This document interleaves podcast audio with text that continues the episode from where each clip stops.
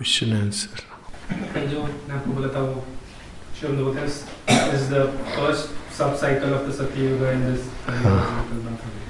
and adding that population growing and population ah. shrinking. अगर हम प्रश्न है एक्चुअली अनमोल का कि उसको हम थोड़ा enlarge कर देता हूँ शेयर में. If you tell the exact sentence, it will be relevant for everyone. Um, around nineteen ten or something, Sri Aurobindo is saying in one of his letters that it is about five thousand years since the Kali Yuga began, but now what we are witnessing, he says that in a full cycle there are sub-cycles. Like even in this Kali Yuga, there will be a uh, sub-Satya, sub-Dvapar, sub-lesser in that sense. So what we are witnessing now, or what is, what is approaching now, is the first sub-Satya uh, of this particular Kali Yuga.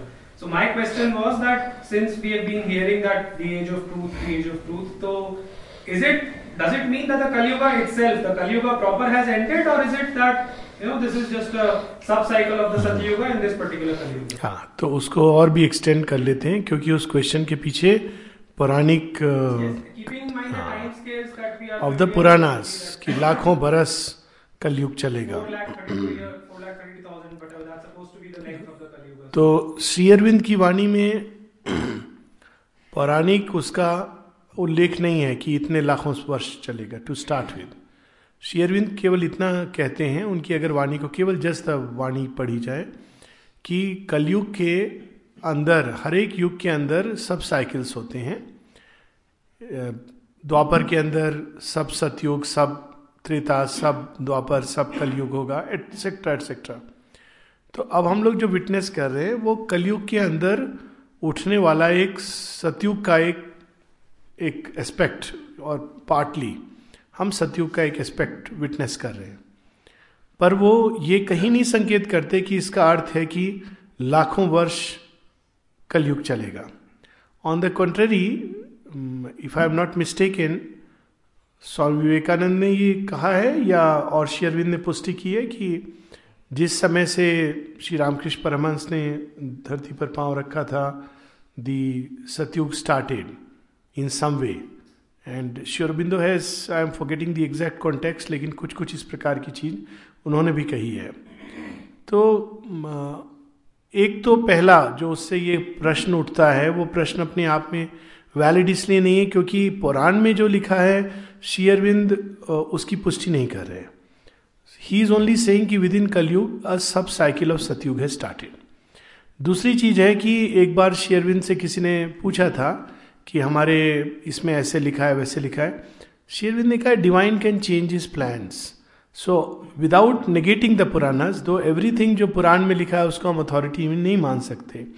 Authority केवल वेदास है.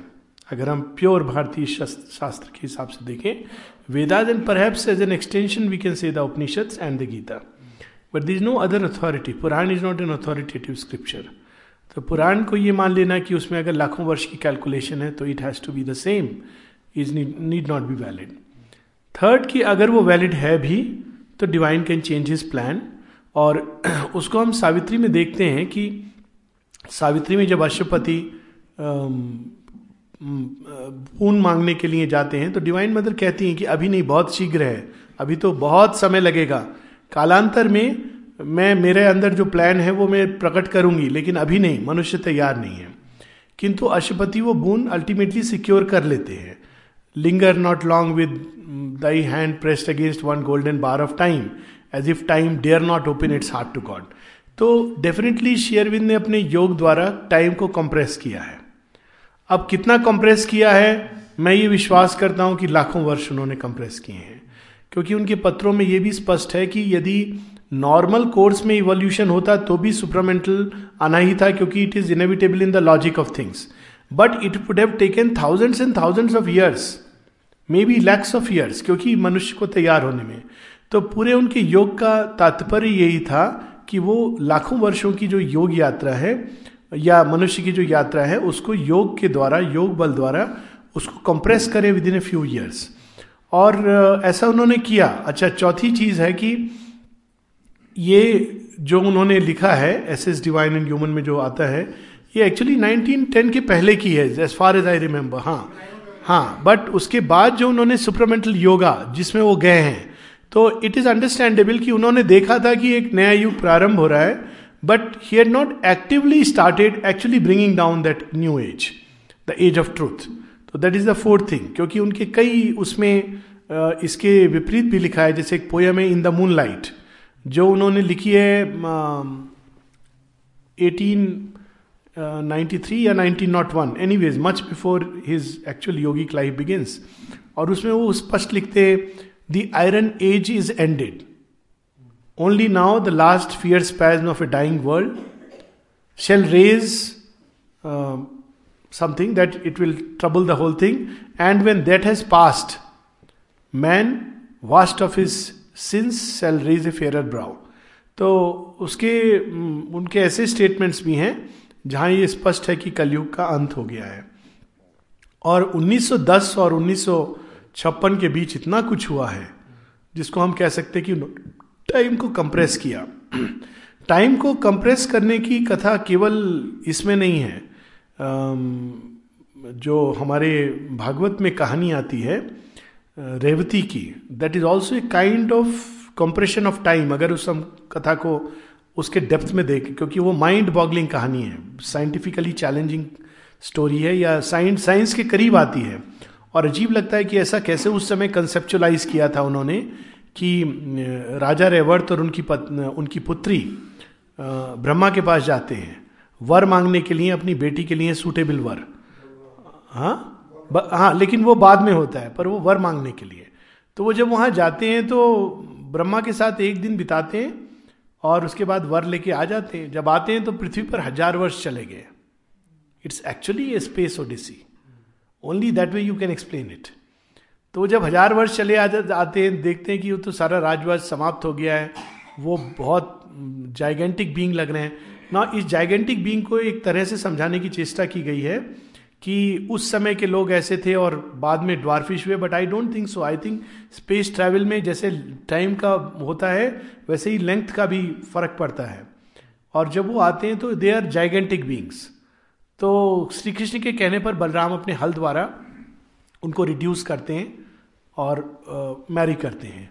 तो it's quite likely that अगर इसको हम एक ढंग से समझें वैज्ञानिक तौर पे, तो it is a very interesting story कि उस समय ये सब चीज़ें ज्ञात थीं आइंस्टीन के बहुत पहले, that time and space they change when you travel beyond the earth's horizons.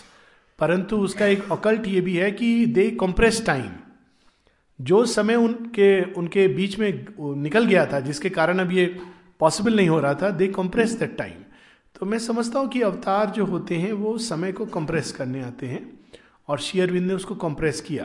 तो this would be an answer which would not contradict the Puranas, at the same time it would be fulfilling and satisfying. This is my belief कि उन्होंने लाखों वर्षों की यात्रा को uh, कुछ हजार, एक हजार या कुछ सौ वर्षों में मनुष्य के लिए लाके प्रकट कर दिया है.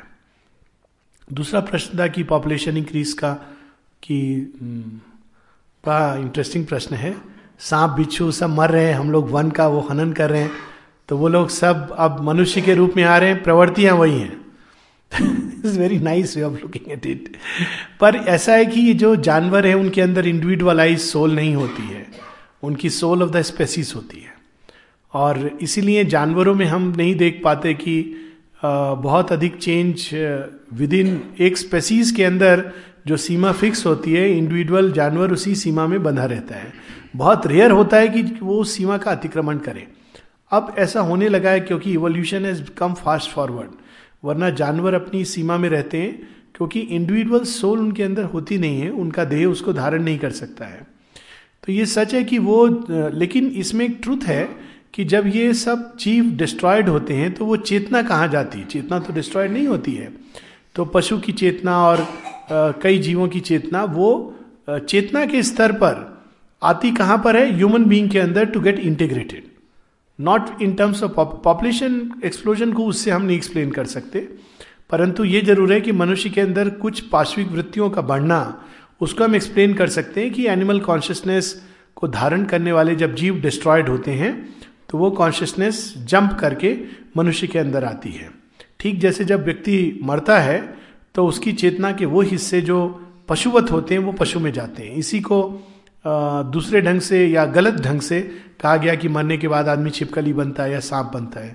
सोल नहीं कभी धारण कर सकती क्योंकि वो डेवलप हो गई है, लेकिन कोई एक हिस्सा हमारा जो अंडर डेवलप्ड है, जो पशु से बहुत ज़्यादा लिंक्ड है, कुछ क्षणों के लिए जब हम देह त्याग करते हैं तो वो भाग, केवल वो भाग, नॉट द सोल, वो भाग कट करके उसमें जा सकता है just for experiencing that life momentarily. और ये ना केवल मृत्यु के बाद होता है, सचेतन लोगों में वाइल लीडिंग ए लाइफ भी होता है कि उनकी चेतना का एक हिस्सा जो उनके बीइंग के साथ इंटीग्रेटेड नहीं है वो निकल करके जाता है और किसी और जगत में जाकर या किसी और बीइंग में जाकर एक्सप्रेस करता है. यही कहानी है हनुमान और मकरध्वज की. और इस तरह की जो कहानियाँ हैं जिसमें हम देखते हैं कि किसी के पसीने से या किसी के उस तरह से एक दूसरा बीइंग उत्पन्न हो गया और उसकी जो तरीका था बिल्कुल अलग था, प्रवृत्ति बिल्कुल अलग थी. मकरध्वज कहाँ चले गए? अहिरावण का द्वारपाल बन गए, हनुमान के पुत्र हैं. तो but if you see that story closely in the light of experience of yoga, तो एक छाया देवताओं के अंदर भी रहती है. अब वो जो छाया थी वो कहाँ थी, कैसे थी, पर हनुमान की जो छाया थी वो निकल करके जाती है और उस जगत में जाकर अपने को किसी बीइंग के साथ अटैच करके मैनिफेस्ट करती है. और इसका प्रमाण इस तरह भी मिलता है क्योंकि बहुत विचित्र, through a strange set of circumstances, Hanuman को अंत में अपनी उस छाया से लड़ना होता है और उस छाया को रास्ता देना होता है अहिरावण तक पहुंचने का. ना केवल वो रास्ता देती है, वो बाद में हेल्प करती है. तो हमारे अंदर ये बहुत योग का एक बहुत गूढ़ रहस्य उन्होंने रिवील किया है वाल्मीकि रामायण में कि किस प्रकार से हम सबके अंदर एक छाया होती है जो कभी कभी किसी और बीइंग में अटैच हो जाती है और फिर हमको उसको चेंज करना पड़ता है ताकि हम आगे का रास्ता जो कॉन्क्वेस्ट हमारे डार्क वर्ल्ड्स की होती है तभी पॉसिबल होती है. ये दूसरे ढंग से भी होता है एक नेचुरल प्रोसेस में. कई मनुष्य होते हैं, माँ ने कहा है, they pass their shadows into the children. ये बड़े शॉकिंग न्यूज़ है, not breaking news but shocking news, कि हम लोग अपनी छाया को, हमारे अंदर कुछ चीज़ें, वृत्तियाँ होती हैं जो दबी होती हैं, हम या तो उनको देखना नहीं चाहते या हम जानते हैं उसको सीक्रेटली इंडल्ज करते हैं और हम उनको बच्चों में ट्रांसमिट कर देते हैं. माँ कहती है it's like a little gift, atavism का गिफ्ट हम बच्चों को देते हैं. तो वो छाया का जो ये ट्रांसमिशन है ये जरूर दोनों तरफ से होता है कि अगर एनिमल वर्ल्ड डिस्ट्रॉय हम करते हैं तो वास्तव में हम अपने अंदर उस छाया को आत्मसात करते हैं. शायद ये भी एक कारण है कि मनुष्य को हिदायत दी गई है कि सृष्टि का इको बैलेंस डिस्टर्ब मत करो, क्योंकि वो एक बैलेंस, बहुत फाइनली ट्यून्ड बैलेंस है.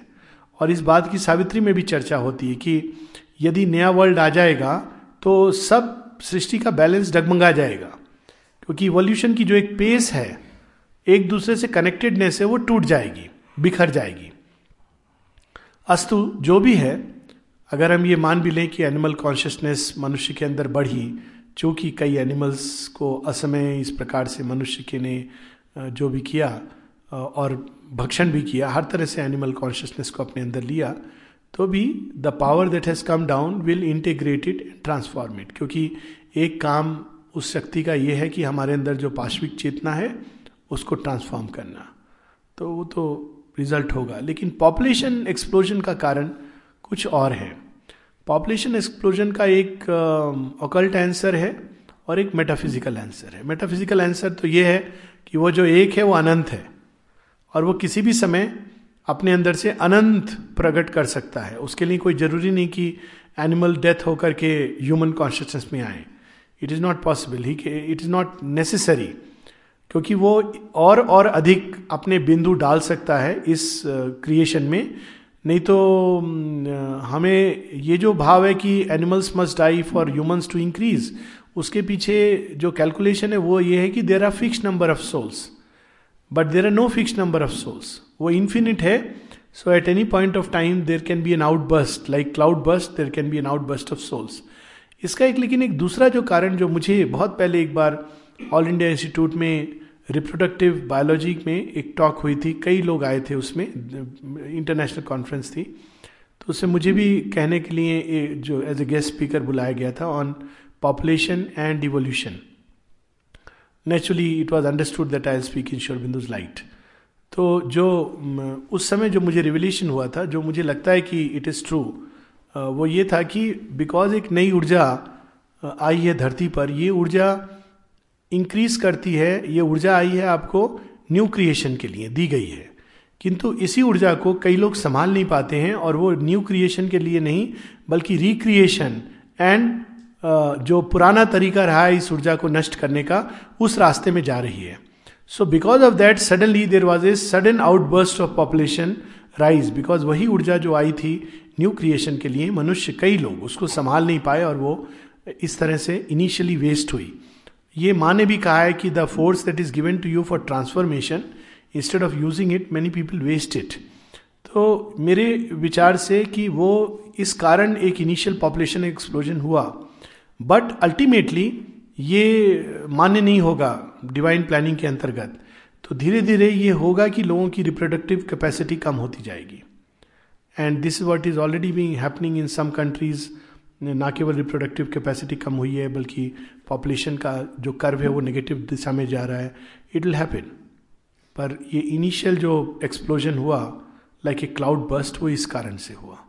नहीं सर, लेकिन इसमें ये है कि यूरोप की अगर आप उठा के देखें तो वहाँ पर रिड्यूस हो रही है हाँ fertility one point two one point two correct वहाँ, but at the same time the Muslim population over there is a increasing two point five, two point eight. So uh, in time to come, they will take over the entire. नहीं, वो मरने के पहले ज़्यादा माने flame suddenly becomes brighter.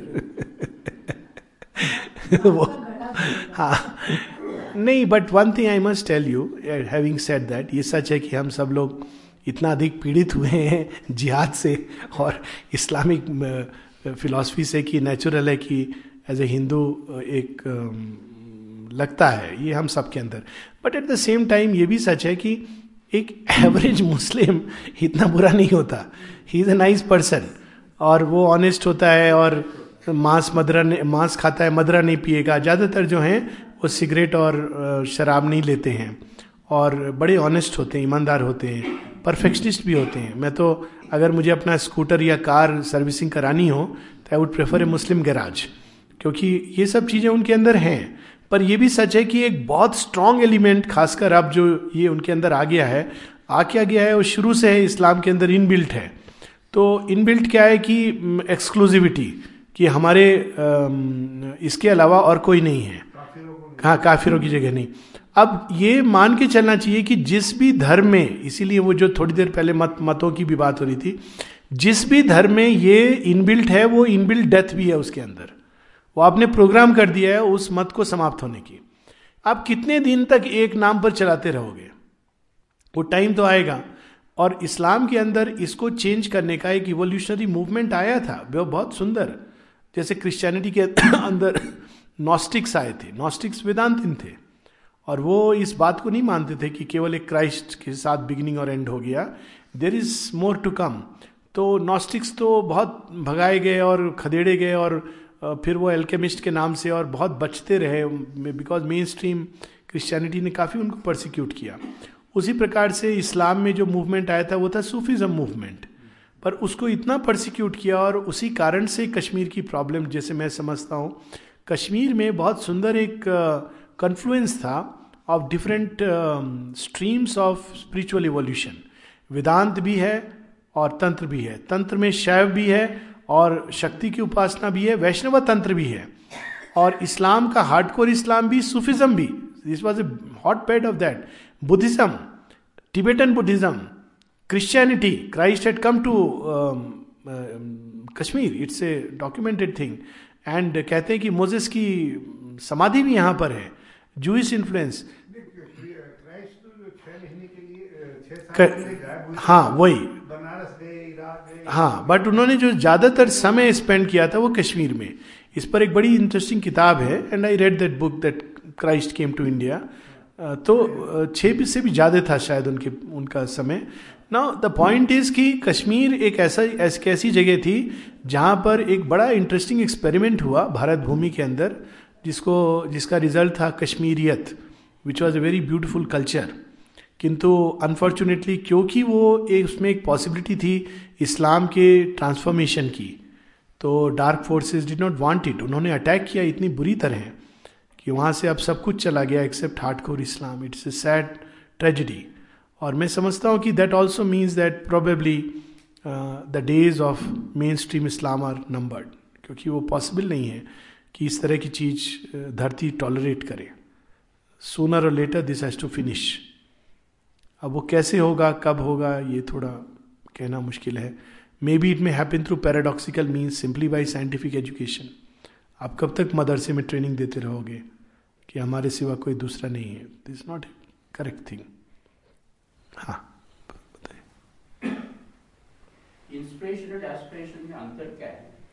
Inspiration और how to get inspiration and aspiration for following the spiritual path. बेटी please. Aspiration नीचे से उठने वाली वो फ्लेम है जो पुकारती है सत्य को, सत्य के किसी पक्ष को या भगवान को, डिपेंड्स. इंस्पिरेशन भगवान का प्रत्युत्तर है.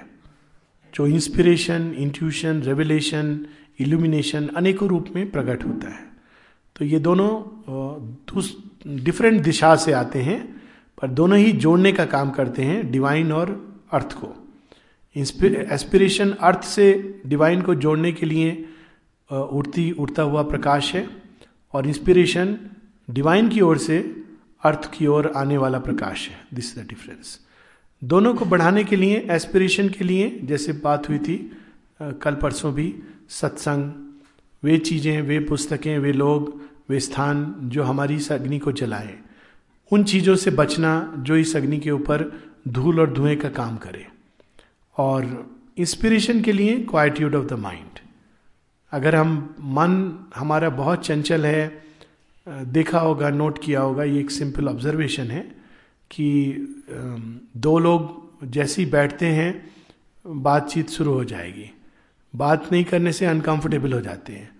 थोड़ी देर बाद बातचीत झगड़े में बदल जाती है. थोड़ी देर बाद झगड़ा मिसअंडरस्टैंडिंग में बदल जाता है. परंतु बातचीत तो करनी है, तो थोड़ी देर अच्छा छोड़ो, बस करो, फिर शुरू हो जाता है, क्योंकि बिना बातचीत के अनकंफर्टेबल होते हैं लोग.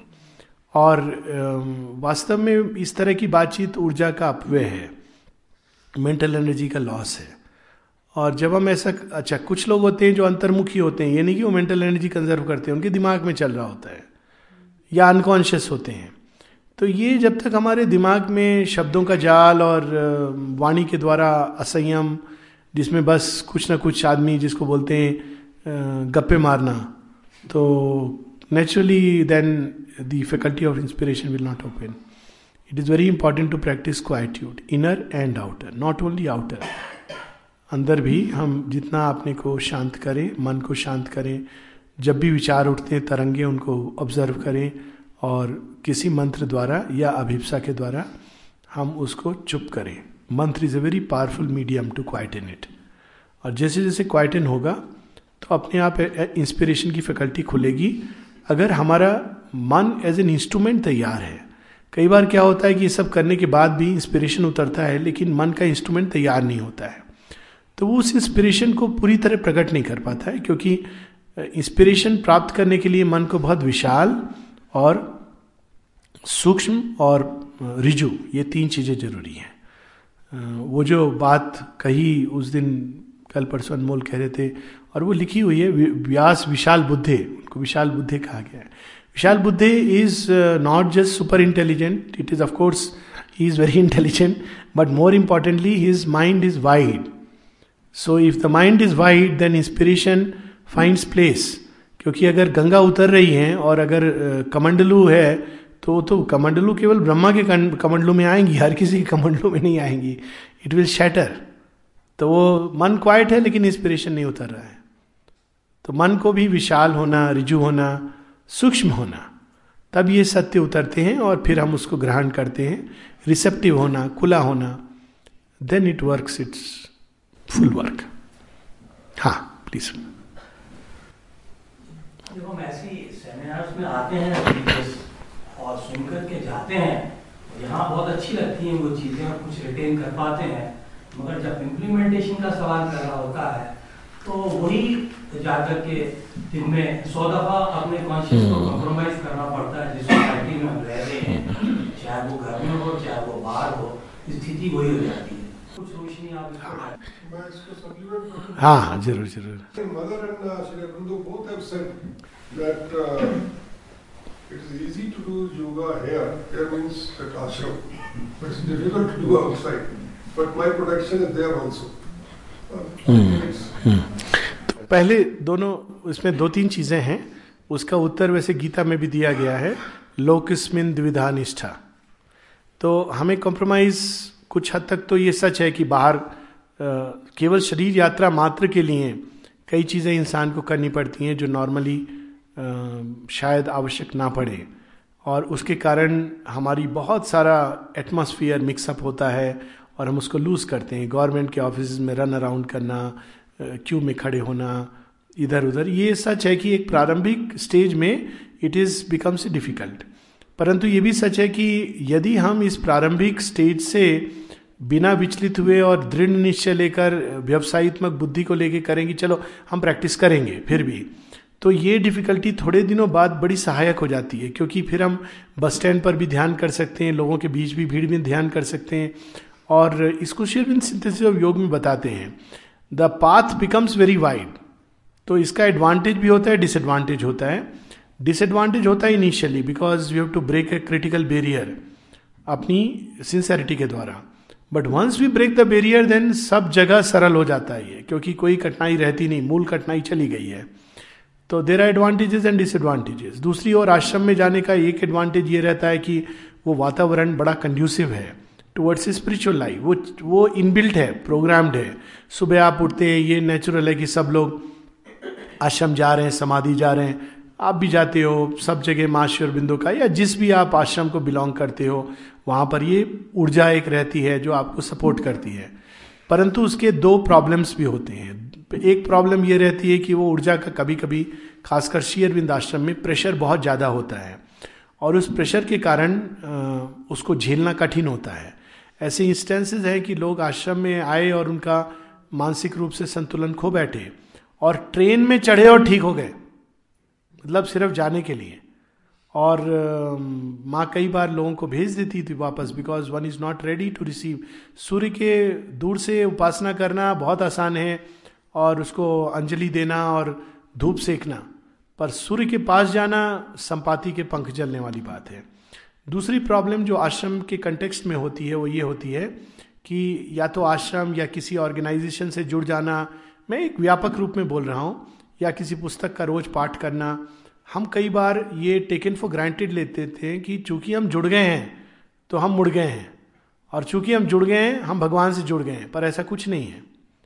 ये माँ श्री अरविंद ने स्पष्ट किया है, this is only an opportunity given to you, now how much you will make use of that opportunity is to each one.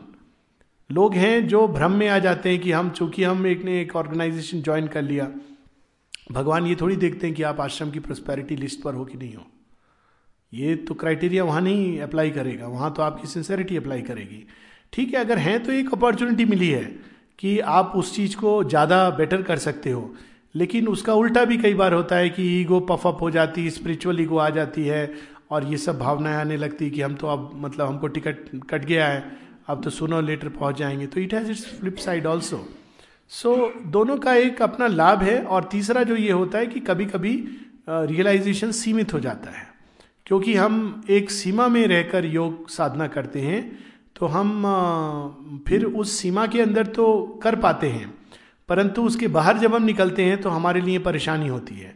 ऐसे हैं आश्रम के इनमेट जो बहुत अच्छे हैं, बहुत सच्चे हैं और बहुत अच्छी उन्होंने साधना की है, योगनिष्ठ हैं और उनके बड़े सुंदर एक्सपीरियंसेस हैं, परंतु वो बाहर नहीं निकल पाते हैं कहते हैं. और कभी कभी इसका अभिमान भी हो जाता है अनफॉर्चुनेटली कि हम पचास वर्षों से बाहर नहीं गए. It doesn't matter actually.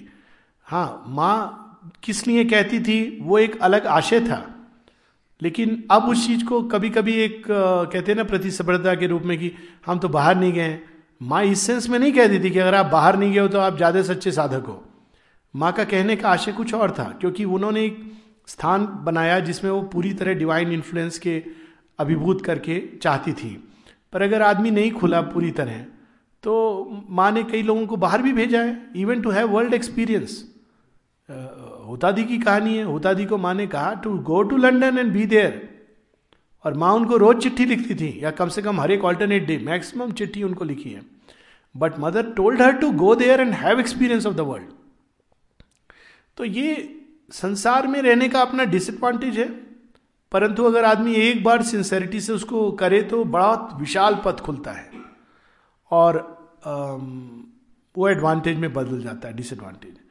Ashram में रहने का अपना एडवांटेज है, पर अगर हम उसको गलत ढंग से पकड़ें तो बहुत बड़ा डिसएडवांटेज बन जाता है, क्योंकि हम सीमित हो जाते हैं और कभी कभी एक कूपमंडूक की अवस्था हो सकती है कि we know everything and there is no need to you know. तो ये अल्टीमेटली इन दोनों को अगर देखें तो मूल चीज़ होती है सिंसेरिटी। अगर सिंसेरिटी है यानी वही व्यवसायित्मक बुद्धि है गीता की भाषा में, तो आप यहाँ हैं या वहाँ हैं आप पा लेंगे। एक माता जी का बड़ा पावरफुल स्टेटमेंट है, those um, those who will who want to do the yoga of transformation will do it anywhere, those who who who are not meant to do it या don't want to do it कुछ ऐसा है, cannot do it anywhere। उनको अच्छे से अच्छे वो मिल जाएगा लेकिन नहीं देखेंगे। ऐसा होता है, आश्रम में भी आके लोग इसी बात की कंप्लेन करते रहते हैं कि हमको बेटर घर मिला कि नहीं मिला, फलां को कपड़े मिले मुझे नहीं मिला, इसने मेरे साथ पार्शियलिटी की, वही सब चीज़ें जो बाहर होती हैं। मुझे डिपार्टमेंट का हेड क्यों नहीं बनाया, मैं बन जाऊं तो ज़्यादा बेटर होगा, वही तमगा लगाना, ambition, flattery, it all comes. और यहाँ नहीं, सब आश्रमों में। श्री अरविंद एक जगह कहते हैं in every ashram it is the same thing. आदमी आश्रम में जाता है वो कंपेयर करने लगता है, मैं गुरु के ज़्यादा करीब कैसे आऊँ, मैं डिपार्टमेंट का हेड इतने सालों से काम कर रहा हूँ, इस डिपार्टमेंट का मुझे हेड बनाना चाहिए। तो आफ्टरऑल हो गया ना, एम्बिशन सब आ गया। तो मुख्य चीज़ जो है योग के अंदर है, सिंसियर आदमी कहीं भी रहेगा निकल जाएगा, वो बस स्टैंड पे भी रहेगा, गरीब झोपड़ी में रहेगा, सब कुछ विपरीत होगा, वो विपरीत चीज़ों को अपने मार्ग की सहायक चीज़ें बना लेगा, और इनसिंसियरिटी सहायक चीज़ों को भी अपने उलट कर देगी। भगवान की कृपा मिलेगी तो सिर में चढ़ जाएगी कि अरे मैं स्पेशल हूँ, ऐसा होता है। कृपा भी लोगों को परेशान कर देती है, अरे मैं बड़ा स्पेशल हूँ, देखो मेरे ऊपर भगवान की कृपा है, और आदमी इसी में पफअप होकर स्पिरिचुअल ईगो के कारण अपना विनाश कर बैठता है। जैसे रावण ने किया कि जब शिव ने उनको कहा तुम मेरे परम भक्त हो, तो रावण के वो विनाश का कारण हो गया। तो अल्टीमेट जो ट्रूथ है इसका सिंसेरिटी, सिंसेरिटी के साथ ह्यूमिलिटी, और ह्यूमिलिटी के साथ एस्पिरेशन, सरेंडर, सेल्फ गिविंग। जहाँ ये है वहाँ साधना है, और वो बाहर से दिख रही हो ना दिख रही हो, लोग पहचाने ना पहचाने, इट डज नॉट मैटर। कल जैसे वो बता रहे थे मदन गोपाल जी, एक मुझे और स्टोरी इस तरह की मालूम है, जहाँ एक लड़की ने ब्राज़ील में अचानक श्री अरबिंदो की पुस्तक सावित्री उसके हाथ में आ गई, बाय द वे कैजुअली एक दुकान पर कोई वो जैसे कहते हैं ना कूड़े कबाड़ी की किताबें, उसमें बिक रही थी, पता नहीं कहाँ से आ गई थी, किसी ने ऐसे कर दिया होगा, किसी के माता पिता लाए होंगे, फिर छोड़ दिया, फेंक दिया कबाड़ी में, और उसने वो थोड़ा उसको अट्रैक्शन हुआ, इंडियन ओरिजिन की थी, तो उसने वो उठा ली, इसे देखते हैं क्या है। अब उसका पूरा जीवन ट्रांसफॉर्म हो गया उस किताब को पढ़ के।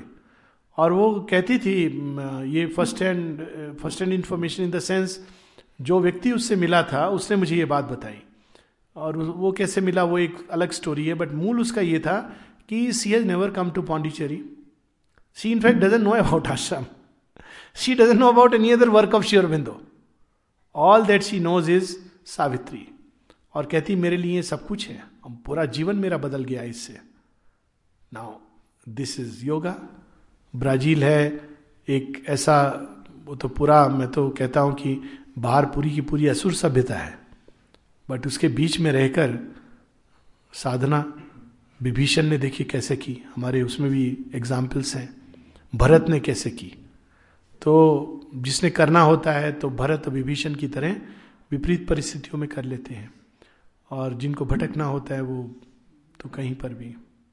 थोड़ा बेसिक लेवल पे दोबारा हाँ ठीक है, बैठिए, हमें समझ गया। अब नेक्स्ट लेवल पर यह है कि जब हम वापस जाएं तो ये आवश्यक है कि कुछ चीज़ें हम लोगों को करनी चाहिए, तो कुछ चीज़ें करनी चाहिए, कुछ चीज़ें नहीं करनी चाहिए। Let's put it like that, very simple basic level. रोज हम लोगों को कुछ स्वाध्याय करना चाहिए, और ये मैं माँ की वाणी से डिराइव करके बता रहा हूँ कि every day we should read something from Shri Aurobindo and the mother, ताकि हमारी भूमि उर्वर रहे, उसका पोषण होता रहे। और चैत्य की जो भूख है, देखिए हम हर हिस्से की को खाना देंगे तो बड़ा होगा, तो जैसे मिल्क मिलता है, शरीर के पोषण के लिए हम खाना देते हैं, फिजिकल फूड। इमोशंस के पोषण के लिए हम अपने रिश्तेदार इनके उनके थ्रू खाना देते हैं। मन के पोषण के लिए नाना प्रकार की किताबें पढ़ते हैं, पर चैत्य की भूख और चैत्य के पोषण के लिए कुछ नहीं करते। तो ये जो पुस्तकें हैं, माँ श्री अरविंद की पुस्तकें हैं, मैं ऑलवेज रिकमेंड करता हूँ माता जी की पुस्तकें, prayers and meditation volume two, volume three, volume eight onwards. They are a must must must must must. Shri Aurobindo की पुस्तकें पढ़ें या ना पढ़ें, पर माता जी की पुस्तकें जरूर पढ़ें। I am going to make a very extreme statement, क्योंकि वो हमारे पोषण भी करती हैं, मार्ग दिखाती हैं और सब कुछ सरल बनाती हैं। और Shri Aurobindo himself would agree, क्योंकि उन्होंने स्वयं कहा है कि यदि तुम केवल मेरी ओर मुड़ते हो तो तुम इस योग का फुलनेस को नहीं प्राप्त कर, कर करोगे, लेकिन अगर माँ की ओर केवल मुड़े हो तो एवरीथिंग यू विल फाइंड। जब स्वयं उन्होंने कहा है तो you know there should be no. और नेचुरली क्योंकि वो शक्ति रूपा है तो प्रकृति को वो जानती है अच्छी तरह। So reading something from the mother and if possible Shri Aurobindo, specially prayers and meditation, Savitri. जो लोग अन्य अन्य पथ पर हैं तो उस पथ को इंस्पायर करने वाली पुस्तकें, रामायण, गीता, वेद, उपनिषद, जो भी पुस्तकें हम हम रुचि के अनुसार, या कोई क्रिश्चियन है तो बाइबल, जो भी चीज़ें हम लोगों को प्रेरित करती हैं उनको रोज स्वाध्याय करना। स्वाध्याय is not a mechanical reading but a reading with dwelling on the sense of the मंत्रा। तो जब हम उसको एक घंटे का टाइम, और वो ईयर मार्क कर लेना चाहिए। और इस मामले में मैं मानता हूँ कि really hats off to the Muslims, एक चीज़ है जो हमको उनसे सीखनी चाहिए। दो तीन दिन पहले की बात है, जब वहाँ मार्केट गया तो एक दुकान में मैं गया, मैं मेरे मित्र थे, अनमोल जी भी थे, और वो हम लोग खड़े हैं कुछ लेने के लिए दुकान में और कोई नहीं है। और मेरे मित्र बता रहे थे नवीन कि इस दुकान में, दुकान बड़ी अच्छी पर पता नहीं क्यों लोग नहीं आते हैं। अब कारण जो भी रहा हो, तो वहाँ वो मुस्लिम भाई थे, वो अपना नमाज पढ़ रहे थे। हम आए खड़े, वो ये नहीं कि मुड़ के भी देखें कि हाँ भाई क्या लेना है, फिर बोले कि हम पाँच मिनट, कुछ नहीं। And I appreciated it like anything. मेरे तभी मन में आया कि मैं तो यहीं से लूँगा, क्योंकि जो आदमी इतना अधिक अपने भगवान को, जिसको भी मानता है, जो इतनी निष्ठा से कर रहा है, that is something worth respecting, चाहे वो कोई भी हो, शत्रु भी हो, तो उसके ये चीज़ आदर करनी चाहिए कि एयरपोर्ट पर वो अपना बिछा करके बैठ जाएगा। उसको कोई ये नहीं कि लोग क्या सोचेंगे, मैं ऐसी ड्रेस में हूँ, ऐसी ड्रेस में हूँ, पांच बार नमाज पढ़नी तो पढ़नी है। ये चीज़ हमको उनसे सीखनी चाहिए कि उस समय हमारा अपॉइंटमेंट विद गॉड है, सारी दुनिया में go to hell, and then that we should do. दिन में एक बार या दो बार ऐसा समय निकाल के स्वाध्याय। साथ ही थोड़ा समय, माँ ने कहा है कि हमको रोज शांत बैठकर हमें कुछ प्रश्न अपने अंदर उठाने चाहिए कि हम यहाँ क्यों आए हैं, प्रयोजन क्या है, और भगवान से बात करनी चाहिए। मेडिटेशन एक बहुत बड़ा शब्द है, so I am not using it, but फिर भी अगर ऐसा करते हुए अगर स्वतः ही हम एक मेडिटेटिव मूड में चले जाएं तो वी शुड रिस्पेक्ट दैट। फिर हम अंदर ध्यानस्थ होके उसी मूड में हम जा रहे हैं, तो वास्तव में हम उसी की तरंग में भगवान की ओर बह रहे हैं। दैट बिकम्स सहज समाधि, जिसकी बात कबीरदास जी कहते हैं कि समाधि जितनी सहज हो उतनी अच्छी है। उसमें कोई प्रयास नहीं है, अभ्यास नहीं है, परंतु एक मूड है, एक अवस्था है जिसमें आप बह रहे हैं। तो ये रोज करना चाहिए। तीसरा, कोई एक काम घंटे एक घंटे दिन में हमको ऐसा करना चाहिए जो हमारे लाभ के लिए नहीं हो। आश्रम में सबसे बड़ा फायदा ये होता है कि वहाँ जो भी काम होता है, इट इज़ अंडरस्टूड कि हमारे लाभ के लिए नहीं है।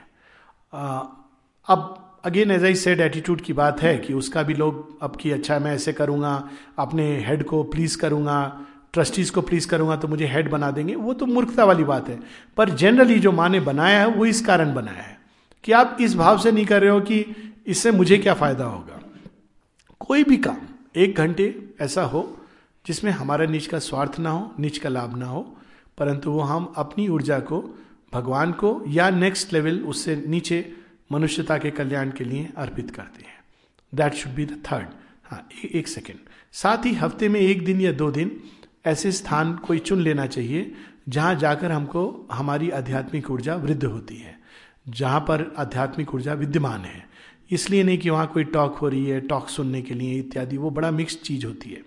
मैं किसी को रिकमेंड नहीं करता हूँ टॉक सुनना या पुस्तकें पढ़ना, क्योंकि हर हर टॉक्स बहुत तरह की होती हैं. हर एक टॉक इंस्पायरिंग नहीं होती, हर एक टॉक इंस्पायर्ड नहीं होती. कई टॉक्स में मिक्स्ड इन्फ्लुएंसेस आते हैं जो हमारी साधना में व्यवधान पैदा करते हैं, और कई स्पीकर्स अपने आप को गुरु के समान बनाने लगते हैं. ये सब मूर्खता वाली बातें हैं. गुरु केवल मां श्री अरविंद हैं.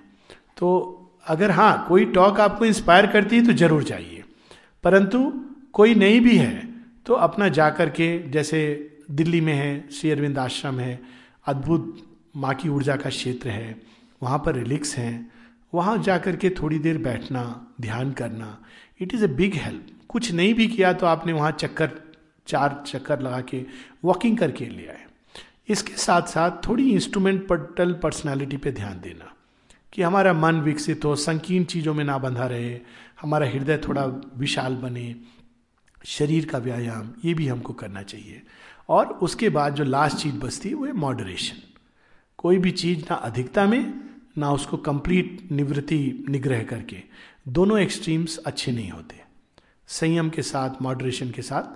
पकौड़े खाने का मन है जरूर खाइए, परंतु चार पांच पकौड़े खाओ, लेकिन चखो. हाँ, और शेयर करके. हाँ, हाँ नहीं माने खा लो, पर ये नहीं कि पांच अब दस पंद्रह. हाँ, छकना करेक्ट.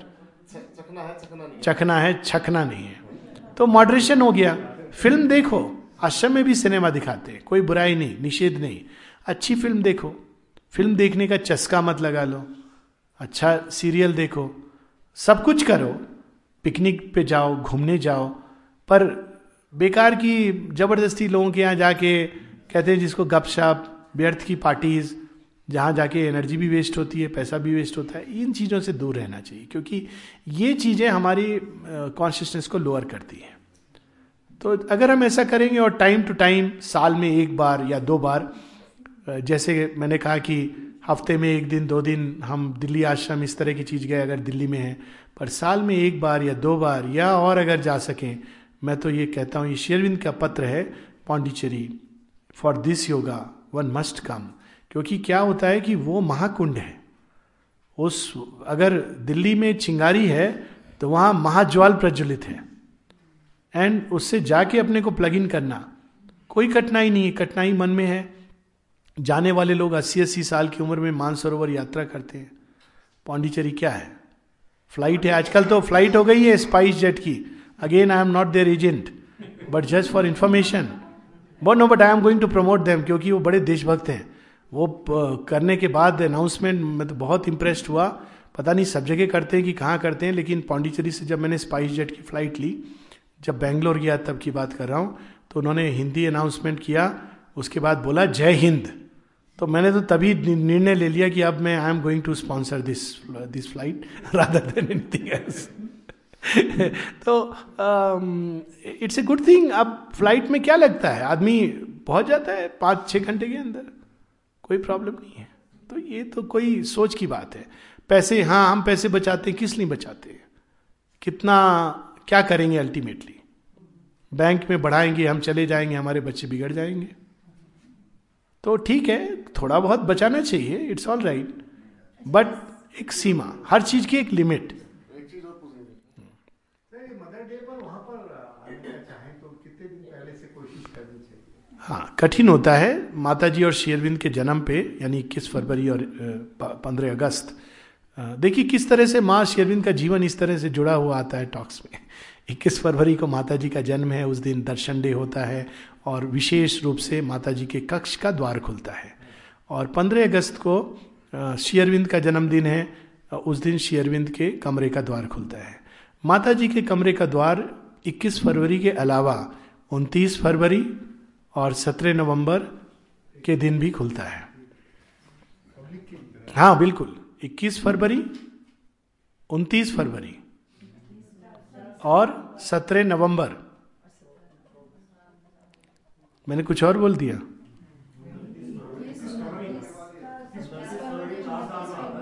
और सत हाँ सत्रह नवंबर हाँ उनतीस फरवरी हाँ चार साल में एक बार करेक्ट चार साल में एक बार आता है वो, परंतु इक्कीस फरवरी और सत्रह नवंबर वो हर साल आता है. अच्छा, श्री अरविंद का कक्ष पंद्रह अगस्त हाँ या शुरू से शुरू करें. श्री अरविंद का कक्ष चौबीस अप्रैल जो दर्शन दिवस है, पंद्रह अगस्त श्री अरविंद का जन्मदिन, इक्कीस फरवरी नेचुरली क्योंकि उस दिन भी खुलता है, दोनों का खुलता है,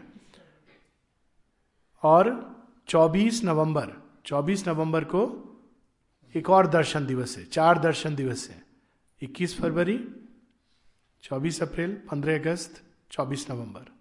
इसके अलावा श्री अरविंद का कक्ष जन्मदिन के दिन, जिनका जन्मदिन है वो जा सकते हैं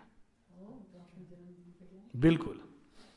अब रही बात आने की, तो एक चीज मैं बताऊं कि दर्शन दिवस का जो ओरिजिनल सेंस था, ओरिजिनल सेंस दर्शन का ये होता है कि भगवान हमें देख लें और हमें जो भी हेल्प एक एक्स्ट्रा करे. परंतु एक सुप्रमेंटल डिसेंट के बाद माता जी ने स्वयं कहा है कि we use this day to spread the message, but the descent takes place not necessarily on those fixed four days. तो उस समय जाइए जब भीड़ थोड़ी कम हो और आप आराम से थोड़ा समय व्यतीत कर सकें. और अगर आपको फिर भी नेचुरली एक लोभ होता है दर्शन डे का, तो सबसे अच्छा ब्लॉक होता है सत्रह नवंबर से चौबीस नवंबर का ब्लॉक, क्योंकि उस समय श्री अरविंद का रूम, माता जी का कक्ष, दोनों खुलते हैं, बहुत भीड़ नहीं होती है. बस इतना है कि थोड़ा छाता लेके जाइएगा या वहाँ खरीद लीजिएगा, सिंपलर. मेरी एजेंसी नहीं है छाते की. अच्छा, दो दिसंबर को भी बड़ा सुंदर प्रोग्राम होता है जिसमें छोटे तीन साल के बच्चों से लेकर अस्सी पचासी नब्बे साल के बूढ़े तक, बूढ़े नहीं सॉरी बच्चे तक, सब आश्रम में बच्चे हैं, सब पार्टिसिपेट करते हैं फिजिकल एजुकेशन प्रोग्राम के डेमोन्स्ट्रेशन में. तो वो एक बड़ा सुंदर दिन होता है. पाँच दिसंबर जो उस दिन भी, क्योंकि वो श्री अरविंद का समाधि डे है, so again we can go to Shri Aurobindo's room. तो ये आ, हाँ पाँच दिसंबर श्री अरविंद का महासमाधि दिवस. सो ये आ, आ, इन समय में भीड़ कम होती थोड़ी सी, या फिर आप अपने दर्शन के समय जाते हैं, जा सकते हैं. एक और दर्शन का दिवस जिस दिन, जिस समय भीड़ बहुत कम होती है, वो है चौबीस अप्रैल. गर हाँ क्योंकि गर्मी के कारण बहुत लोग नहीं आते हैं, तो इट्स अ बिग एडवांटेज. फिर कई लोग स्कूल की छुट्टियां ये सब देख करके नहीं आते हैं. पर इक्कीस फरवरी और पंद्रह अगस्त अगर आना है तो then there has to be a booking done much in advance. और बेटर होता है कि श्री अरविंद सोसाइटी के थ्रू या काफ़ी तीन चार महीने पहले एटलीस्ट, एक्चुअली वो स्टार्ट करते हैं उसकी booking immediately after the previous darshan. चौबीस नवंबर के बाद स्टार्ट कर देते हैं इक्कीस फरवरी की बुकिंग. तो it's all right, months one should come. इक्कीस फरवरी और पंद्रह अगस्त के बाद सावित्री का एक कैंप भी होता है जो रेगुलर चल चल चल रहा है Shri Aurobindo society beach office में, एक हफ्ते का, बट वो कंटिन्यूएशन कैंप है, यानी सावित्री जहाँ तक छोड़ छोड़ी जाती है उसके आगे स्टार्ट की जाती है. और इक्कीस फरवरी के आसपास कुछ एग्जीबिशंस भी होते हैं, इस तरह के कुछ programmes. So it is a different atmosphere. ये विपासना में जो मतलब सिखाते हैं कि बिल्कुल शांत रह के एक कमरे में बंद रह के, हाँ. उससे आप अपने अंदर एनर्जी मतलब वो कहाँ तक वो होती है? अच्छी प्रोसेस है साक्षी भाव. बेसिकली इसको योग में साक्षी भाव कहा गया है. अगर आप स्वयं को विटनेस करते हो, पहला ऊर्जा का अपव्यय नहीं होता, दूसरा हम अपने मूवमेंट्स को ऑब्जर्व करने लगते हैं, तीसरा इससे बहुत सारी हमारी प्राकृतिक हैबिट्स जिसको कहते हैं, मान लीजिए सिगरेट पीना, शराब पीना, ये सब हैबिट्स छूट सकती हैं, क्योंकि हम प्रकृति के स्पंदनों को देखते तो हैं पर हम उसमें बहते नहीं हैं. लेकिन समस्या क्या होती है विपासना की, वो फोर्स्ड होता है, आपका मोबाइल रख लिया जाता है, सब कुछ. तो अब जो भी चीज़ फोर्स्ड होती है उसका रिकॉइल होता है. आप आएंगे जीवन में उतारना उसको कठिन होता है, क्योंकि आप अगर एक घंटे अपने को अलग करके विपासना करे भी तो आप बाकी दिन तो इंटरैक्ट कर रहे हैं. तो एक अच्छी विधि है, और किंतु सीमित विधि है. और एक विधि के रूप में जैसे कई चीज़ें उपयोगी होती हैं एक एक समय पर एक एक लोगों के लिए, तो it can be useful at its own place and time. But to mistake it with yoga or something like supramental yoga or any yoga, that would not be right. Yoga goes much, much further. क्योंकि विपासना में किसी ईश्वर के रूप को हम नहीं मानते. हम मतलब जो करते हैं वो हमें इम्पर्सनल डिवाइन की ओर ले जाता है. कई बार not even towards the divine, क्योंकि अगर हम केवल विटनेसिंग का अभ्यास करें तो हम कभी कभी ईगो के एक बड़े सूक्ष्म रूप में फंस जाते हैं और हम उसको सेल्फ समझने लगते हैं या आत्मा समझने लगते हैं, परंतु वास्तव में वो ईगो का एक बड़ा सूक्ष्म रूप होता है. तो it is all right, I am I mean ठीक है. अगर कोई मान लीजिए सिगरेट, शराब, जुआ, ये सब प्रवृत्तियां हैं, या कोई व्यक्ति बहुत ही रेस्टलेस है, तो अपने को दस दिन फोर्स करके करे, अच्छी बात है. पर to mistake it with a whole path of yoga, obviously that is not right. उसी प्रकार जैसे प्राणायाम, आसना, इन सबका अपना एक महत्व है, रोल है, but they are not yoga. They are all preparations for yoga and they have practical usefulness. जो व्यक्ति सुपरमेंटल पावर ग्रहण कर लेगा वो कैसा कैसा लगेगा? वो सब मंत्र वो उनको याद होंगे. योगी क्या भाषा होती है, याद है गीता के सारे. सुपरमेंटल के पहले कोई भी इन चीज़ों की बाहरी पहचान. माता जी से ये प्रश्न किसी ने किया था वैसे, तो माता जी ने पहले तो कहा ओनली लाइक नोज लाइक, और फिर एक कहानी सुनाई कि a stag passed through the forest.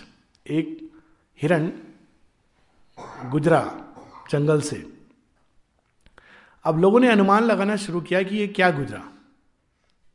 अब ये जब माता जी ने कहानी सुनाई तो मुझे बचपन की एक एक स्टोरी याद आ गई, मिलती जुलती है स्टोरी. उसका मतलब देखिए, हर चीज़ में योग है. सुप्रामेंटल योगा का ये पार्ट मुझे बहुत बाद में समझ आया कि अरे बचपन में ये स्टोरी मैं सुनता था.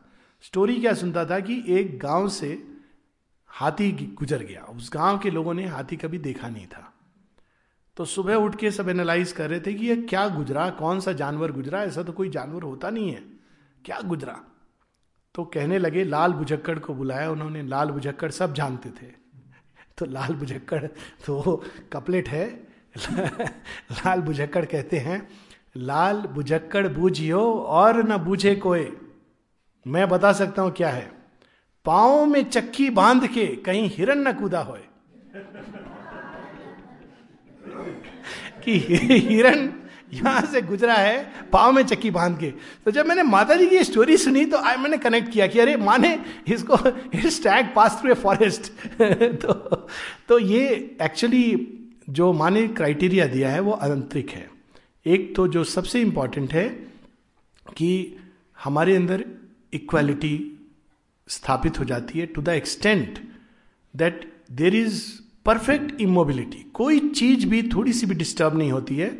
माँ कहती है कि थोड़ा सा भी क्षोभ अंदर सुपरमेंटल वाइब्रेशन को ट्रांसमिट करने में बाधा पहुंचाता है.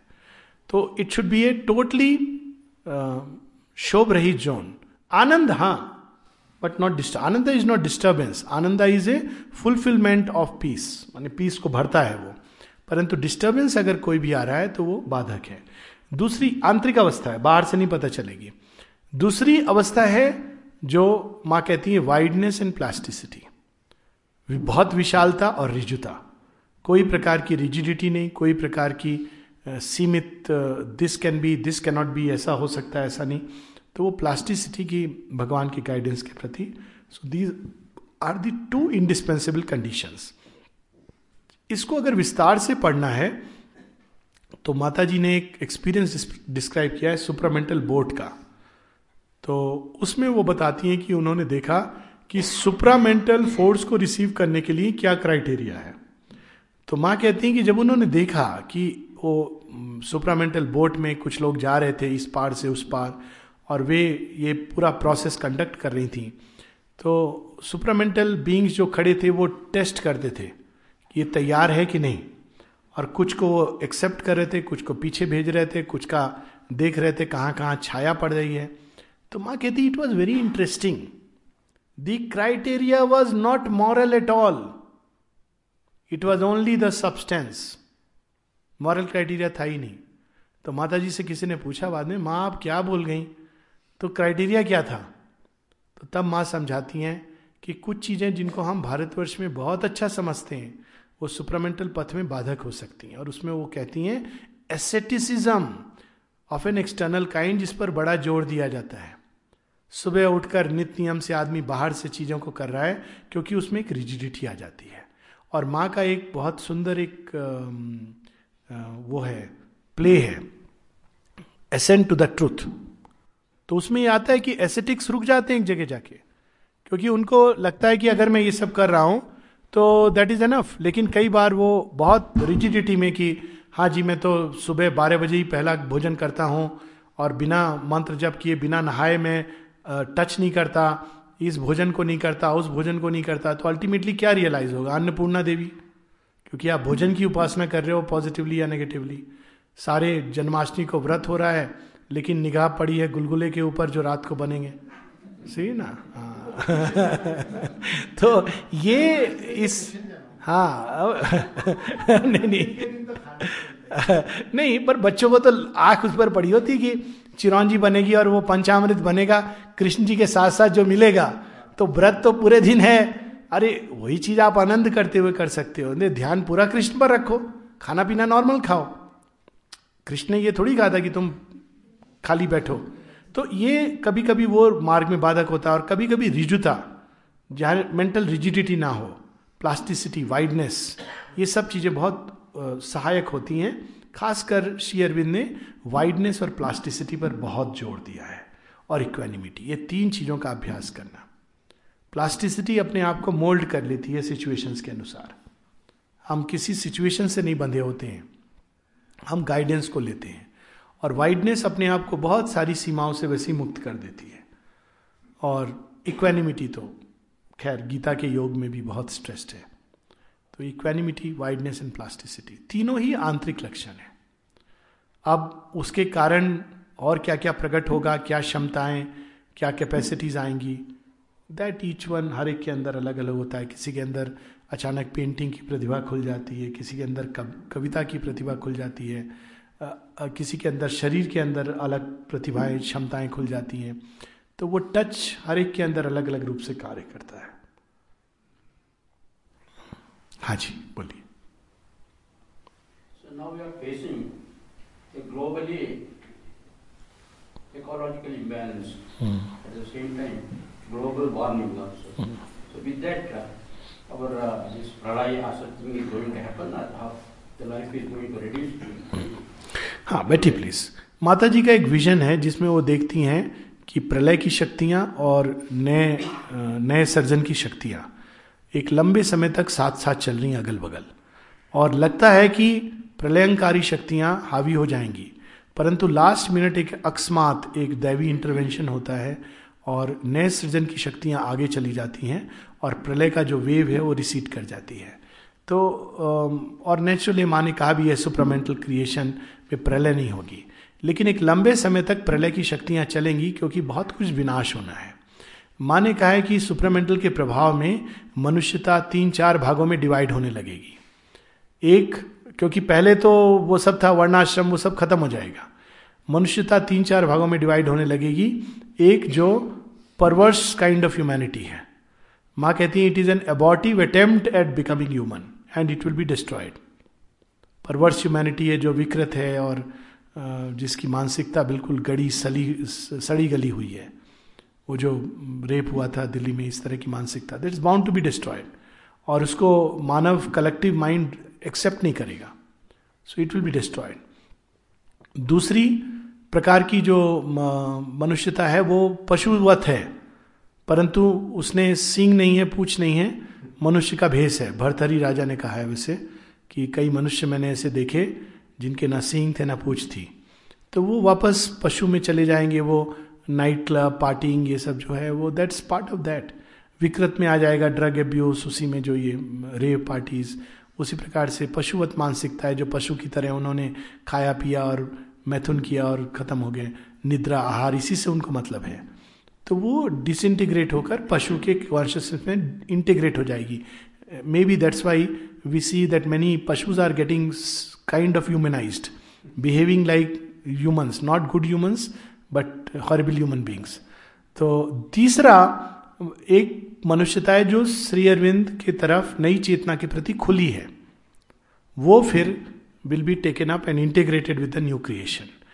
किंतु उस क्रिएशन के साथ एक मनुष्यता के अंदर से एक नई मनुष्यता पैदा होगी, तो नई प्रजाति आएगी, एक दूसरी मनुष्यता जो बहुत हार्मोनियस है, अभी की मनुष्यता की तरह नहीं, but a harmonious form of humanity under the supramental influence.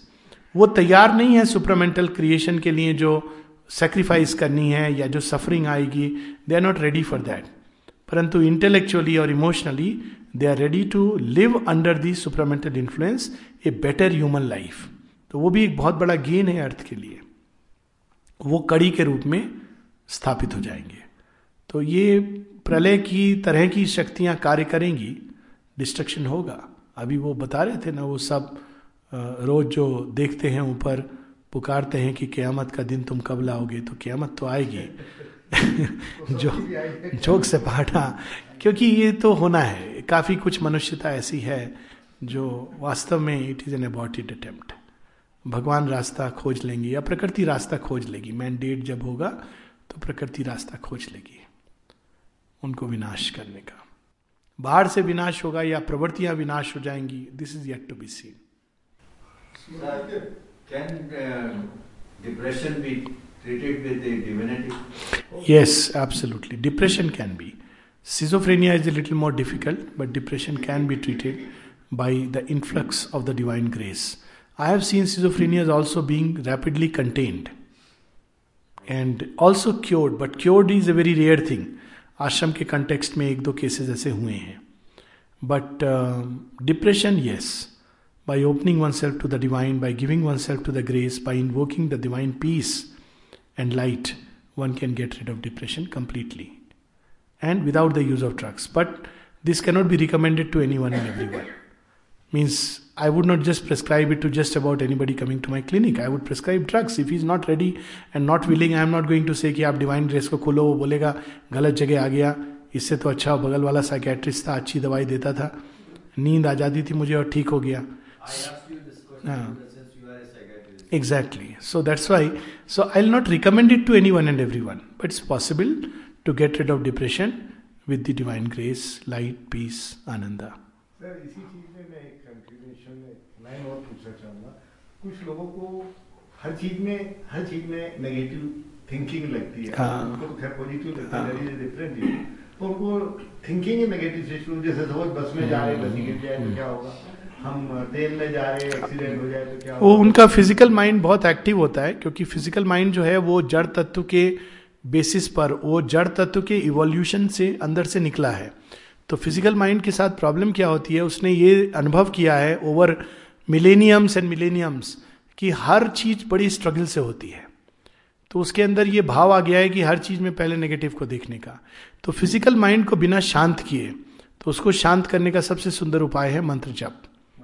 हाँ, दूसरा उपाय है surrendering oneself sincerely to God. जब भी ये विचार आए तो उस समय भगवान को ऑफर करना चाहिए वो विचार और प्रकाश को इन्वोक करना चाहिए. तीसरा उपाय है कि हम कल्पना कर सकते हैं कि वो जो है एक डार्क फॉर्मेशन की तरह है और प्रकाश आ रहा है और उसको समाप्त कर रहा है. तो अगर हम इन तीनों चीज़ों को या इनमें से किसी एक चीज़ को नियम से अभ्यास करेंगे तो ये प्रॉब्लम चली जाएगी. ये बड़ी कॉमन है क्योंकि फिजिकल माइंड बहुत कॉमन है, सबके अंदर है. जो मंत्र सहज रूप से अपने अंदर जागृत हो. दो प्रकार के मंत्र हैं. हाँ, एक हाँ ये हाँ ओम का जाप कर सकते हैं जिसमें आपको श्रद्धा है, जो आपके लिए नेचुरल है. हाँ ओम देखिए, हाँ उसके बारे में ऐसे है कि कुछ मंत्र हैं जो यूनिवर्सल हैं, they don't need a Guru to activate them. क्योंकि मंत्र जब जो आया प्राइमरीली साधना के रूप में तंत्र में आया, तो उसमें गुरु की एक्टिविटी. अब कुछ मंत्र हैं जैसे काली के मंत्र ओम ह्रीं क्लीं, needs a guru. You can't just do it just like that. Whereas Om, सोहम अस्मि, ये सब यूनिवर्सल मंत्राज हैं. You don't need an activation by guru and it can be done.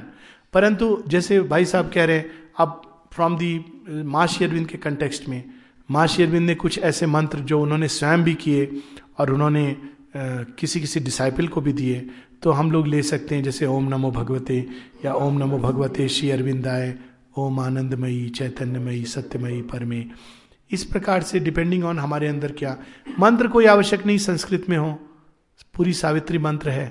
तो कभी कभी श्री अरविंद की एक मंत्र विद्वानी, all can be done if the God touch is there, एकदम अचानक सारे हमारे अंदर से क्लाउड हटा देती है। जब इंसान के अंदर परिस्थितियों से घिरा हो, हर बुरी परिस्थिति से, तो देखिए कितना सुंदर मंत्र है ये, सावित्री की लाइन्स हैं। Above blind fate and the antagonist powers, moveless there stands a high unchanging will. To its omnipotence leave thy work's results. All things shall change in God's transfiguring hour. इसे मंत्र। उसी प्रकार से और भी मंत्र हैं श्री अरविंद की सावित्री में। इवन इंग्लिश लैंग्वेज में मंत्र हैं। माता जी की प्रार्थना है। कल बड़ा सुंदर नित्य प्रकाश जी बता रहे थे। What was that uh, line, Nitya Prakash ji? Only was saved who kept God, God in their hearts. और एक और जो आप प्रेयर जो बता रहे थे, that prayer works like a mantra. It basically mantra opens a door. Suffering was lost. हाँ, inner immortal smile या Lord of mercy and kindness. तो ये मंत्र कोई जरूरी नहीं संस्कृत में हो, पहली चीज। और ये हृदय के भाव से जब जुड़ा हुआ है तो वो बहुत ज्यादा प्रभावशाली होता है। तो हर एक व्यक्ति को अपना मंत्र खुद उद्भासित होता है अंदर। और वो भी कोई जरूरी नहीं कि एक मंत्र जो है वो हमेशा के लिए वही मंत्र रहे। कभी कभी as the stage of evolution changes another mantra appears, but it is a very very big help in sadhana. कुछ ना हो तो सबसे बड़ा मंत्र माँ माँ माँ माँ के नाम का जप। माँ माँ, हाँ। कि बोलते हैं कि सुबह चार बजे उठकर तुम्हें मतलब मेडिटेशन करनी चाहिए, तो और फिर हाँ। ये कि बोलते हैं एनलाइटमेंट होती है, तो उस टाइम क्या करना? हाँ, समय का, जैसे एक स्थान का अपना एक रोल होता है, समय का रोल होता है। और ये सच है कि सुबह जब प्रातः वेला में और गोधूली की वेला में एक स्थिरता होती है और इसलिए मेडिटेशन में सहायता होती है। लेकिन वहां तक, यानी केवल अगर हम सुबह उठ के रोज मेडिटेशन करें तो ये सोचना कि एनलाइटनमेंट आ जाएगी, ये सच नहीं है। One has to do it for years. कई बार वो मैकेनिकल हो जाता है। कई बार लोगों को नींद आने लग रही है लेकिन वो चार बजे उठना है जी, like a date to God, माता जी ने कहा है, तो इट डजंट वर्क। तो मेडिटेशन एक प्रोसेस है और नेचुरली इट इज़ हेल्पफुल। और ऐसे समय, ऐसे स्थान हैं जब मेडिटेशन इज बेटर। इवन किस भूमि पर हम बैठ के मेडिटेट कर रहे हैं, all this is a help help लेकिन उसी सीमा में बंद कर साधना नहीं होती। बाकी दिन जो हम कर रहे हैं वो भी इम्पॉर्टेंट है, और बाकी समय किस प्रकार से, किस एटीट्यूड से जीवन जी रहे हैं, इवन मेडिटेशन किस भाव से कर रहे हैं। रोज इंसान का वो भाव नहीं होता। एक दिन मेडिटेशन चार बजे उठ के एकदम ऊर्जा के साथ आदमी कर रहा है, दूसरे दिन बैठना है जी, बेगारी टल रही है, तो उसका कोई प्रभाव नहीं होगा। उससे बेटर है कि सो के नींद पूरी करके अच्छे से मेडिटेशन करें। तीसरे दिन आदमी, अरे क्या करें, ये तो अच्छा चार बजे मुसीबत है, घर वाला को जगा दे। तो ये डिपेंड करता है कि अंदर में किस भाव से। But if one can do it then it is definitely better time, इसमें कोई डाउट नहीं। हाँ जी। फिजिकल माइंड और मेंटल माइंड को, फिजिकल माइंड वो माइंड है जो पूरी तरह जड़ तत्व से बंधा हुआ है और जो उसको सेंसेस दिखाती हैं उसी को देखता है और उसको समझता है। वो पूरी तरह सेंसेस से पोषित होता है। जितने भी साइंटिस्ट होते हैं उनका फिजिकल माइंड बड़ा एक्टिव होता है। और ऐसे लोग कहते हैं जो दिखाई देता है वही प्रमाण होता है, क्योंकि वो फिजिकल माइंड का वो पार्ट है। उसके आगे होता है वाइटल माइंड, जो इमेजिन करता है। वाइटल माइंड दिया गया था मनुष्य को ताकि वो फिजिकल माइंड की सीमाओं को तोड़ सके।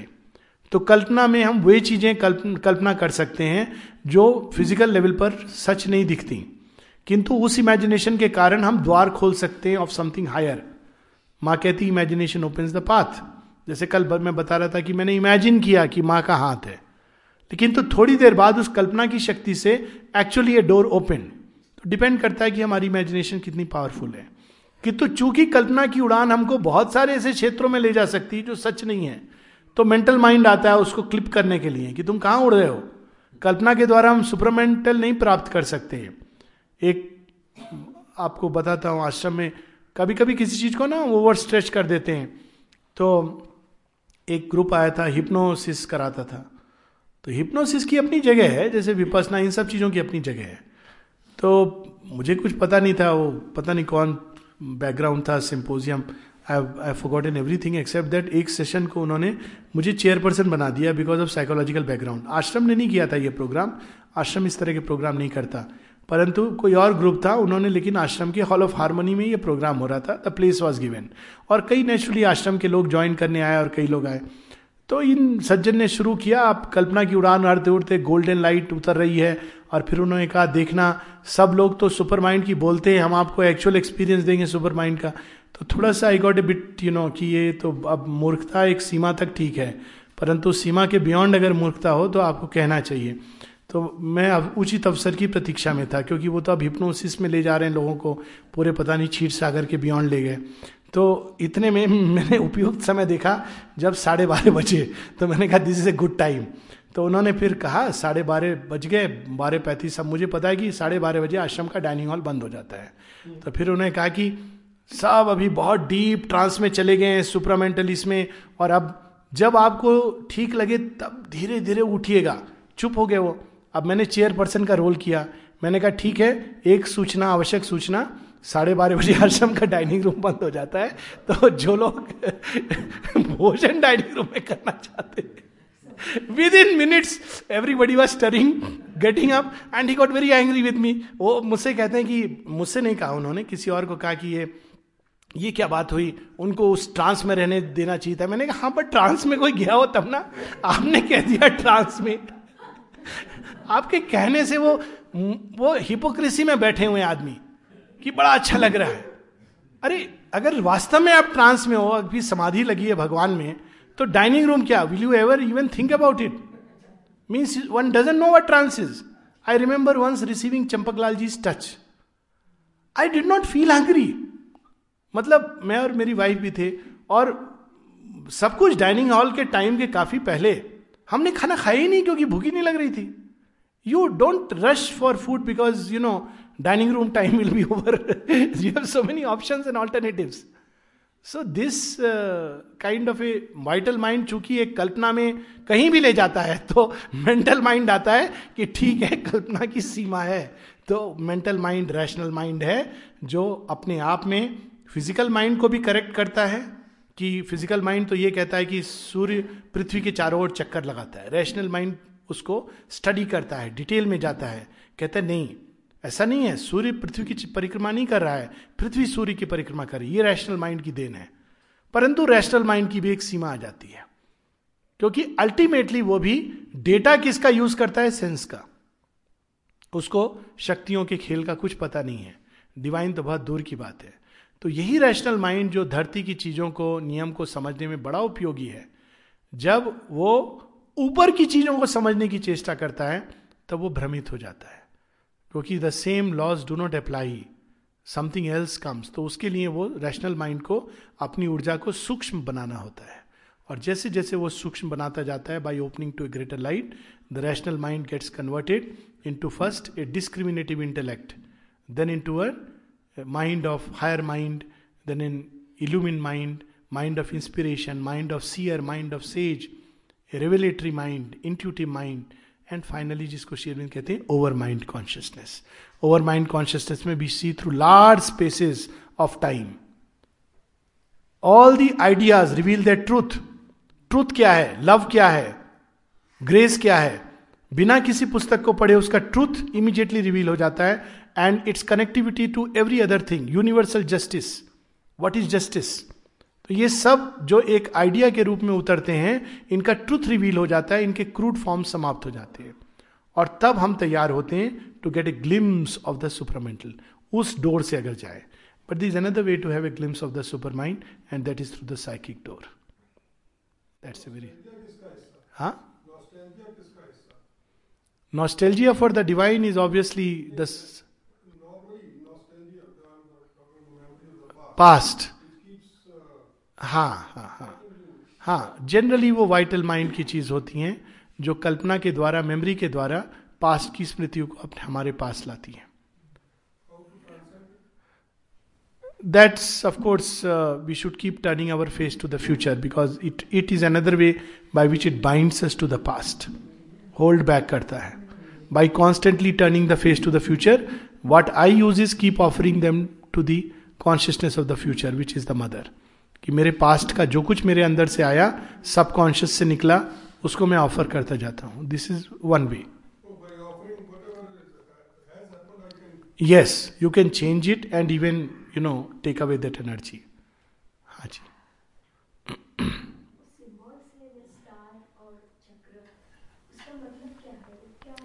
हाँ, ये भी तंत्र साधना से निकले हैं. तंत्र में, प्लीज बैठ जाइए, तंत्र में तीन चीजें यूजफुल होती हैं हमारे विकास के लिए: यंत्र, मंत्र और पूजा. तो यंत्र इज द सिंबल, यानी फिजिकल स्ट्रक्चर्स, पैटर्न्स, उन शक्तियों को बांधने के लिए काम आते हैं, उच्च शक्तियों को. तो हर एक चीज जो यूनिवर्स में है उसमें तंत्र सिद्ध लोगों ने एक पैटर्न देखा और उस पैटर्न के अंदर कोई चीज देखी और उस प्रकार से उन्होंने उसको पकड़ा. तो ऐसे यंत्र हैं, यानी एक पैटर्न है, ज्योमेट्रिक पैटर्न से या फिगर्स हैं, जो अगर हम उसको मंत्र के साथ साथ साथ यूज करें तो वो चार्ज हो जाते हैं और उस उच्चतर शक्ति को खींचने के काम आते हैं. जैसे जेम्स होते हैं कि वो उच्चतर चेतना को खींचने के काम आएंगे. तो there are some very powerful yantra like Shri चक्रा, श्री अरबिंदो का सिंबल, माता जी का सिंबल. तो ये यंत्र हैं जो उच्चतर शक्तियों को एक्टिवेट करते हैं और हमारे पास लाते हैं और हमारे संपर्क के लिए एक इंटरमीडियरी होते हैं. ये डायरेक्टली तंत्र से निकला हुआ है. और माता जी श्री अरबिंदो का सिंबल, फिर symbol of centre of education, जहाँ effective union of Ishwar and Ishwari, there is a symbol of centre of education, जहाँ श्री अरबिंद उसको बताते हैं effective union of Ishwar and Ishwari. So there are these symbols which are used in every every culture. Cross in Christianity is a symbol. तो जब picture में दिखाते हैं Exorcist और रोमन में कि डार्क फोर्सेज आ रही हैं तो क्रॉस सामने रख देता है, तो क्रॉस देखकर वो भाग जाती हैं. तो उसी प्रकार से हम लोगों के लिए माता जी का सिंबल या श्री चक्रा. So there are symbols which are very effective, या स्टार जैसा आपने बताया ज्यूज में. But Om is not the symbol, वो यंत्र नहीं है, वो मंत्र में आ गया.